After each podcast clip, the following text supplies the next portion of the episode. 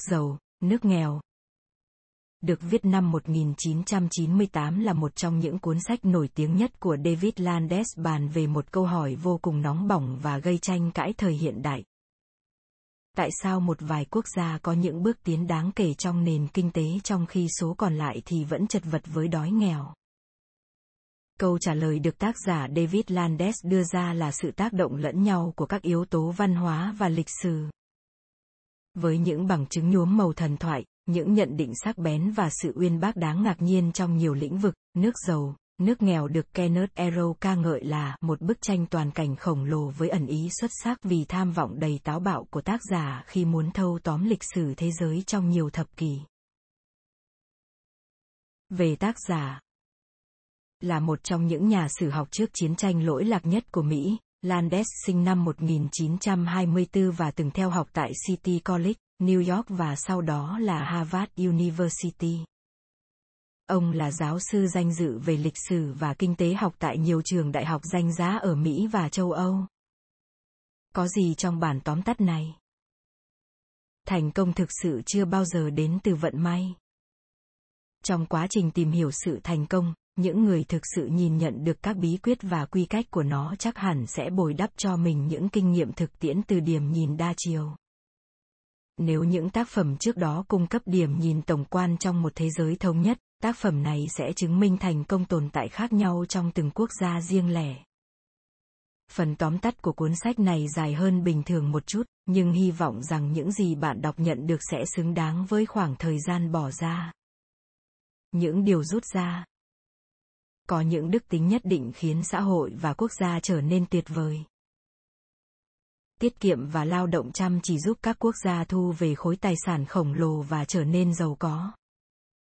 Niềm tin vào tương lai giúp người dân vượt qua những khó khăn của đất nước dù cho ban đầu bị bỏ xa rất nhiều. Một số thiếu sót, ví dụ như thiếu đi sự tích lũy kiến thức, sẽ hủy hoại những cộng đồng lớn mạnh. Yếu tố tự nhiên như địa lý tài nguyên và khí hậu, ảnh hưởng đến khả năng phát triển của các quốc gia. Những quốc gia loại bỏ những người dám đấu tranh. Ví dụ như tây ban nha từng trục xuất những người do thái trong quan tòa dị giáo, làm mất đi sự giàu có của chính mình. Khi sự giàu lên nhanh chóng ảnh hưởng một cách tiêu cực, các quốc gia sẽ đối mặt với nguy cơ bị xâm lược. Có thể phán đoán đặc trưng của một quốc gia bằng cách quan sát những điều được người dân tôn sùng hay ghét bỏ ví dụ ở Pháp người ta từng ngưỡng mộ những quý tộc giàu có ăn không ngồi rồi và khinh thường những nhà buôn, thương nhân, giờ đây nền văn hóa đã cởi mở hơn và chấp nhận họ. Sự cởi mở với thương nghiệp và các ý tưởng từ nước ngoài giúp các quốc gia áp dụng những hình mẫu tốt hơn. Xã hội Mỹ với những tiểu chủ và công nhân được trả lương cao là hạt giống của nền dân chủ và hoạt động kinh doanh. Lòng tự trọng được xây dựng từ công bằng, tham vọng, sự sẵn sàng đặt chân và cạnh tranh trên thị trường, tinh thần của chủ nghĩa cá nhân và phản kháng. Châu Âu thời Trung Cổ Thế giới chưa bao giờ dễ dàng như một sân chơi, David Landes viết. Bà mẹ thiên nhiên đã yêu ái vùng đất khí hậu ôn hòa hơn miền nhiệt đới, với những lợi ích hơn cả như lượng mưa ổn định, đất đai màu mỡ, rừng cây gỗ lá rộng, lại có độ lạnh vừa phải, chưa kể đến những lợi thế đặc biệt cho chăn nuôi. Những đặc điểm đó làm xã hội ổn định hơn với nền kinh tế dễ tăng trưởng hơn, chính là nhân tố trọng yếu trong sự phát triển chậm rãi của châu Âu thời trung đại. Hàng ngàn năm về trước, không ai ngờ đến sự vươn lên mạnh mẽ của châu Âu sau này.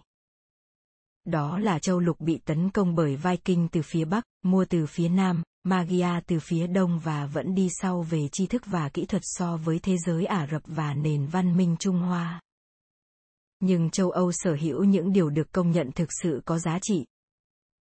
Thừa hưởng nền văn hóa truyền thống của Hy Lạp và La Mã với chế độ dân chủ và trọng nhân tài, tuy không hoàn chỉnh. Điều này đối lập với những nền văn minh khác. Chuyên quyền và độc đoán, giống Landes miêu tả bằng từ hành động ép buộc. Chỉ sự lạm dụng quyền lực để chiếm đoạt mọi thứ mình muốn châu Âu còn có sự phân chia công bằng giữa các nhà cầm quyền chuyên chế, nhưng hình thức tài sản tư hữu vẫn tạo động lực và thúc đẩy kinh doanh. Đạo cơ đốc thời Trung cổ cũng giới hạn hành vi của những nhà cầm quyền, bởi lẽ họ theo Chúa và không được áp bức dân lành. Sự ra lệnh dựa trên các giáo lý chỉ chấp nhận được khi được thực hiện theo kế hoạch, các quy định của luật và bảo vệ tài sản kiếm được một cách chính nghĩa. Tất cả những điều này khiến châu Âu trở nên khác biệt. Bánh xe nước, mắt kính, đồng hồ, sách in là những phát minh của châu Âu thời Trung Cổ. Gutenberg xuất bản Kinh Thánh vào năm 1452 và đến năm 1501 hàng triệu cuốn đã xuất hiện khắp châu Âu. Trong khi đó, Trung Quốc vẫn bình lặng, bế quan tỏa cảng và không mảy may học hỏi những điều mới, đặc biệt khi tri thức đến từ những kẻ ngoại lai. Những người cầm quyền Trung Quốc thời đó, nếu nói theo ngôn ngữ hiện đại, thì họ phát sốt vì quyền lực. Cai trị mọi thứ và đòi hỏi sự tuân lệnh tuyệt đối. Sản xuất thương mại coi là mối họa. Tròn vẹn, đầy đủ, bề ngoài thì yên bình, hòa hợp đến im lặng, Trung Quốc cứ lạc trôi vài trăm năm mà không hề nao núng hay mở cửa. Tuy nhiên, điều đó đã khiến đất nước này tụt hậu so với thế giới. Vậy nên, châu Âu đã vượt mặt Trung Quốc bằng việc cải tiến và ứng dụng các phát minh. Khác với Trung Quốc, theo Landes thì châu Âu là một người học hỏi. Mặc dù chế độ phong kiến đang tồn tại với vua và hoàng hậu, quý tộc và nông dân, châu Âu thời Trung Cổ vẫn có các thành và khu tự trị hùng mạnh. Đó như một thị trường tự do, không chỉ về sản phẩm mà còn về ý tưởng. Phổ cập giáo dục không chỉ là đặc quyền dành cho người giàu có, Landes nói. Ở châu Âu, mọi người đều có thể đọc, viết và xuất bản, dù là dân thường hay chính quyền. Động lực vừa đến từ khát khao muốn lưu trữ, vừa là sự tò mò. Các quốc gia tạo nên sức mạnh cho mình bằng việc giỏi tích lũy, tổng hợp kiến thức và bí quyết qua thời gian, đột phá. Chạm tới những giới hạn không tưởng thúc đẩy động lực tiềm tàng trong họ. Tác giả nhận ra ba yếu tố dẫn đến thành công của của châu Âu, biến nơi đây trở thành cái nôi của cuộc cách mạng khoa học và cách mạng công nghiệp sau đó. Sự tích lũy các kiến thức một cách tự giác do sự giao thoa của nhà thờ và chính quyền. Sự hình thành hệ thống kiến thức đã được chứng minh và công nhận một cách rộng rãi việc thường xuyên nghiên cứu được chấp nhận và coi là phát minh của phát minh. Nước Anh vào thế kỷ 19 Tại sao cuộc cách mạng công nghiệp lại xảy ra ở Anh? Đầu tiên, Landes phát biểu, quốc gia này đã phát triển một cơ sở hạ tầng mang tính xã hội, tri thức và chính trị để thúc đẩy kinh doanh. Đó là một hệ thống vững chắc gồm quyền tài sản, giáo dục cơ bản và nâng cao sự tự do cần thiết cho con người. Ở những khoản này, người Anh làm tốt hơn tất cả các quốc gia khác ở châu Âu. Nước Anh có thêm một lợi thế khác đó là không chịu nhiều sự hạn chế bởi tôn giáo, vậy nên đã thu hút nhiều người tài giỏi trong châu lục như những người làm đê đập và nông dân đến từ Hà Lan, những thương nhân Do Thái và những thợ thủ công người Pháp. Những người Anh theo đạo Thiên Chúa mặc dù không thể trở thành thành viên trong nghị viện hay học đại học nhưng vẫn được tự do làm giàu. Mặc dù nổi tiếng về chế độ phân giai cấp nhưng việc thăng tiến ở Anh vẫn được coi là dễ dàng so với các quốc gia khác ở châu Âu, và đương nhiên là hơn cả các quốc gia ngoài châu lục. Napoleon đã gọi Anh là quốc gia của những người bán hàng, và theo một hướng nào đó thì hoàn toàn chính xác bởi lẽ Anh là nước giàu lên bởi tiêu dùng. Hàng hóa được sản xuất ra để dân thường có thể mua được, không phải chỉ cho người giàu. Dấu hiệu của một nền kinh tế hiện đại. Mặc dù vậy, ở thời điểm đó, bạn cũng sẽ không thể ngờ được khi bước sang thế kỷ 19, nước Anh lại trở thành công xưởng của cả thế giới. Landes nhận định rằng, những gì nước Anh có thì họ đều có thể tự làm ra. Có một sự khác biệt lớn giữa có khả năng, kiến thức và việc áp dụng chúng. Sự xuất sắc vượt trội của nước Anh không phải Chúa ban cho, không phải tình cờ, mà là kết quả của lao động, sự khéo léo, trí tưởng tượng và hoạt động kinh doanh. Vương quốc Tây Ban Nha và Bồ Đào Nha Quay ngược thời gian khi Trung Quốc vẫn đóng cửa với bên ngoài, thì vào thế kỷ 15, Tây Ban Nha và Bồ Đào Nha liều lĩnh vươn mình giao thương dọc bờ biển châu Phi tiến vào Ấn Độ. Với ham muốn có được vàng bạc, người Tây Ban Nha cuối cùng cũng đụng độ với người Inca. Vương quốc Inca có tất cả mọi thứ, nhưng những kẻ cầm quyền lại rất chuyên chế và nền văn hóa, như Landes nhận xét thì tước đi của dân thường quyền tiên quyết, sự chủ động và cá tính, nhà vua theo chủ nghĩa xã hội, như một người phân chia lớn, sở hữu tất cả đất đai. Vương quốc tập hợp các dân tộc khác nhau và thiết lập một ngôn ngữ chung, nhưng vì sự kết nối với thế giới bên ngoài bị hạn chế. Họ thậm chí còn không sử dụng tài liệu ghi chép, nên đã đánh giá sai ý định của người Tây Ban Nha và tự huyễn hoặc mình là quá hùng mạnh, không thể bị lật đổ. Một sự tự cao của hầu hết các vương quốc. Landes gọi những người Tây Ban Nha là những kẻ cắp, thích đi cướp hơn là tự làm ra, và thường nhân danh chúa. Sự kết hợp giữa lòng tham và đạo đức đã gây nên những tội ác tàn bạo và sự khai phá bừa bãi. Tuy nhiên, họ đã đạt được mục đích của mình. Những thị trường mới được mở ra trên thế giới tạo ra khối tài sản khổng lồ, và Madrid trở thành thành phố giàu có nhất châu Âu. Vậy thì tại sao Tây Ban Nha lại suy yếu? Tiền không được đầu tư mà lại được tiêu vào những thứ xa hoa và phục vụ cho chiến tranh. Bởi vì đất nước này không làm ra tài sản mới từ bất cứ ngành nào nên Landes cho rằng, họ cũng không có ý định dùng tiền một cách có hiệu quả hơn. Giữ khư khư tài sản không thể nào tốt bằng lao động được, cũng như là có nhiều tiền thì không tốt bằng việc tiêu chúng đi vậy, ông nói. Tây Ban Nha thiếu đi sự coi trọng lao động chăm chỉ, điều mà người Hà Lan, Pháp và Genoa luôn đề cao, và còn có một niềm tin chết người vào quyền lực của tôn giáo và xã hội của họ. Họ phải dựa vào người nước ngoài để giao thương và làm việc, trong khi đó lao động tay chân bị khinh rẻ. Quan điểm của Landes cho rằng Tây Ban Nha trở nên nghèo do có quá nhiều tiền, trong khi những nước khác phải rèn luyện thói quen làm việc để tạo ra những tài sản lâu bền hơn. Vào lúc Tây Ban Nha còn đang quyết định xem tiêu vàng như thế nào thì ở những nơi khác trên khắp châu Âu, con người đang học cách dệt vải, rèn sắt, dùng gỗ, chế biến dầu cá voi, và khai thác mỏ. Những sản phẩm nghe thì không hấp dẫn bằng tiền vàng, nhưng công việc làm ra chúng đảm bảo rằng nếu có tiếp tục duy trì thì cũng không phải là lãng phí. Thành công của Bồ Đào Nha là một điều đáng ngạc nhiên. Một đất nước chỉ có một triệu người vào thế kỷ 15 mà có thuộc địa từ Đông Ấn, Ấn Độ đến Brazil, nổi tiếng với việc chiếm một nửa thế giới cùng Tây Ban Nha. Tuy nhiên, Bồ Đào Nha lại tự đào hố chôn mình khi du nhập đạo cơ đốc chính thống từ người Anh láng giềng. Những người Do Thái chạy trốn đến Bồ Đào Nha từ Tây Ban Nha để tránh sự hành hạ nhận ra rằng bản thân họ cũng không khá hơn là bao với những cuộc tàn sát đẫm máu khiến nhiều người chết và số còn lại bị bắt chuyển sang đạo cơ đốc. Đây là một lỗi lầm tai hại bởi người Do Thái là những nhà buôn chính trong nền kinh tế đồng thời cũng là những nhà khoa học lỗi lạc.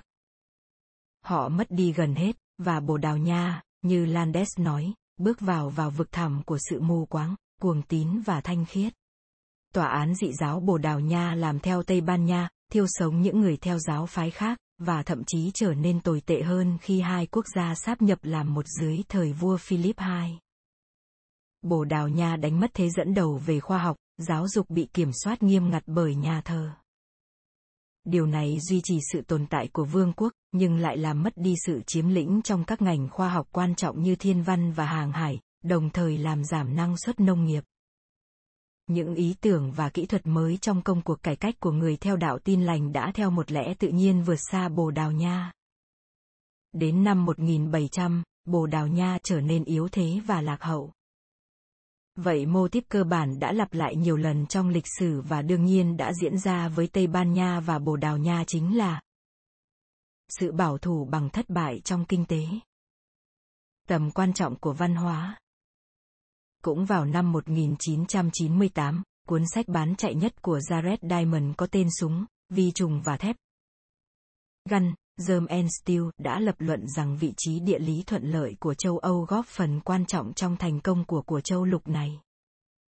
Điều đó gần đúng, nhưng Diamond không thực sự giải thích tại sao lại tồn tại sự chênh lệch giàu nghèo trong thế giới hiện đại.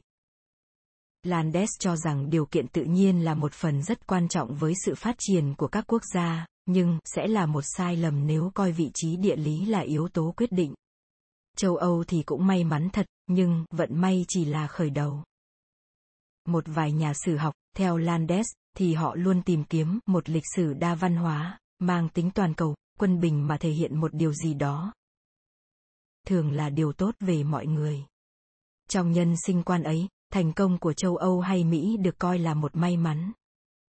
Nhưng nếu đúng như vậy, làm sao chúng ta có thể giải thích được quá trình công nghiệp hóa và sự thịnh vượng của các quốc gia châu Á như Malaysia, Singapore và Hàn Quốc kể từ Thế chiến thứ hai? Khi hầu hết các quốc gia châu Phi và Nam Mỹ dậm chân tại chỗ hoặc thụt lùi.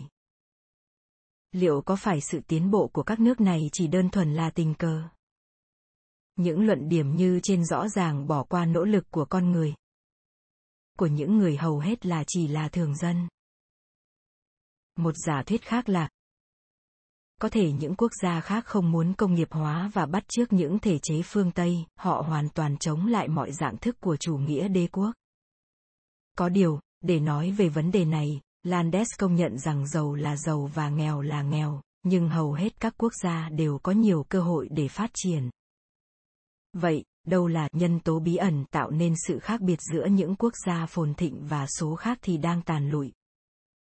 Những học giả quan tâm đến mối liên hệ giữa văn hóa và kinh tế học đều không thể bỏ qua bài luận nổi tiếng của Mark Webber có tên Đạo lý đạo tin lành và tinh thần của chủ nghĩa tư bản. Mặc dù bài luận bị chế nhạo bởi các nhà sử học nhưng Landes nói rằng có nhiều bằng chứng cho giả thuyết những đức tính như lao động chăm chỉ và thật thà của đạo tin lành ở châu Âu đã làm nên sự giàu có. Cuộc cải cách của những người theo đạo tin lành đi cùng với mức độ phổ cập giáo dục ngày càng cao, kéo theo sự hoài nghi về sự cần thiết của những giáo lý với sự phát triển của khoa học. Từ đó, một nền văn hóa của sự đọc, học và tìm hiểu rộng rãi, rất khác so với Trung Quốc và Tây Ban Nha. Được ra đời. Khả năng tiến bộ thay thế sự tôn thờ tăm tối vào chính quyền và thay vì gây ra tội ác, trí tò mò và cải tiến thường là con đường dẫn đến sự phồn vinh. Những quan điểm như vậy, dĩ nhiên, đóng vai trò quan trọng trong thành công của nước Mỹ. Vậy nên, nhân tố bí ẩn đó chính là một nền văn hóa của sự tiến bộ mà kết hợp sự ham tìm tòi, cải tiến và áp dụng. Ngạc nhiên là, câu hỏi về nhận diện một nền văn hóa thành công về mặt kinh tế là một điều cấm kỵ ở một vài nơi vì nó có vẻ đụng chạm đến chủng tộc và tầng lớp. Thật là một điều tiếc nuối lớn nếu suy nghĩ như vậy bởi nước giàu, nước nghèo là một kho tàng kiến thức về quy luật cơ bản của thành công mà có hiệu quả với bất cứ ai đã từng áp dụng. Điều mà chúng ta học được từ lịch sử của sự phát triển kinh tế chính là văn hóa tạo nên sự khác biệt. Tuy nhiên, văn hóa, xét về những giá trị nội tại và quan điểm đã định hướng số đông. Thường khiến các học giả e ngại. Sự giàu có và nghèo đói của các quốc gia đạo hồi. Nền văn minh hồi giáo từng là hình mẫu của châu âu khi dẫn trước cả về mặt học tập và văn hóa. Nhưng kể từ chiến thắng năm 1187, khi quân chữ thập đạo cơ đốc bị đẩy ra khỏi vùng Trung Đông, Landes cho rằng, con đường Hồi giáo gần như xuống dốc. Trong khi châu Âu đang tách bạch tôn giáo và khoa học, nhấn mạnh vào những sự thật, việc học tập và quá trình khoa học, đạo hồi lại khăng khăng đi theo chính trị thần quyền. Một quốc gia tốt là một quốc gia sùng đạo, và những đất nước đi theo khoa học sẽ không được tin tưởng. Vậy họ đã để lại gì cho thế hệ sau? Ngoài những vương quốc đầy dầu mỏ ra, phần lớn các quốc gia Hồi giáo đều tù túng về kinh tế, và phần nhiều là độc quyền của nhau. Giống như những của cải người Tây Ban Nha cướp bóc được khi xâm chiếm Trung và Nam Mỹ, những mỏ dầu trời cho đối với các quốc gia Ả Rập là bất lợi hơn là lợi ích, họ không nhận ra sự cần thiết của việc phát triển những công ty công nghiệp có tính cạnh tranh cao trên trường quốc tế.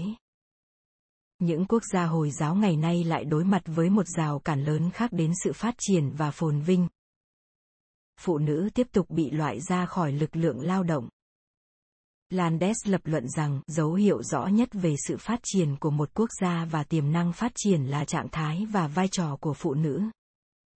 Đây là bất lợi lớn nhất của xã hội Hồi giáo Trung Đông ngày nay, là lỗi sai cản trở họ nhiều nhất khỏi sự tân tiến. Thế giới Ả Rập thích đổ tất cả nỗi thống khổ của họ lên Isaro, nhưng theo Landes, sự hòa bình của Trung Đông, nếu có một ngày xảy ra, đơn giản chỉ phơi bày thêm sự thất bại của hình mẫu kinh tế Hồi giáo mà thôi.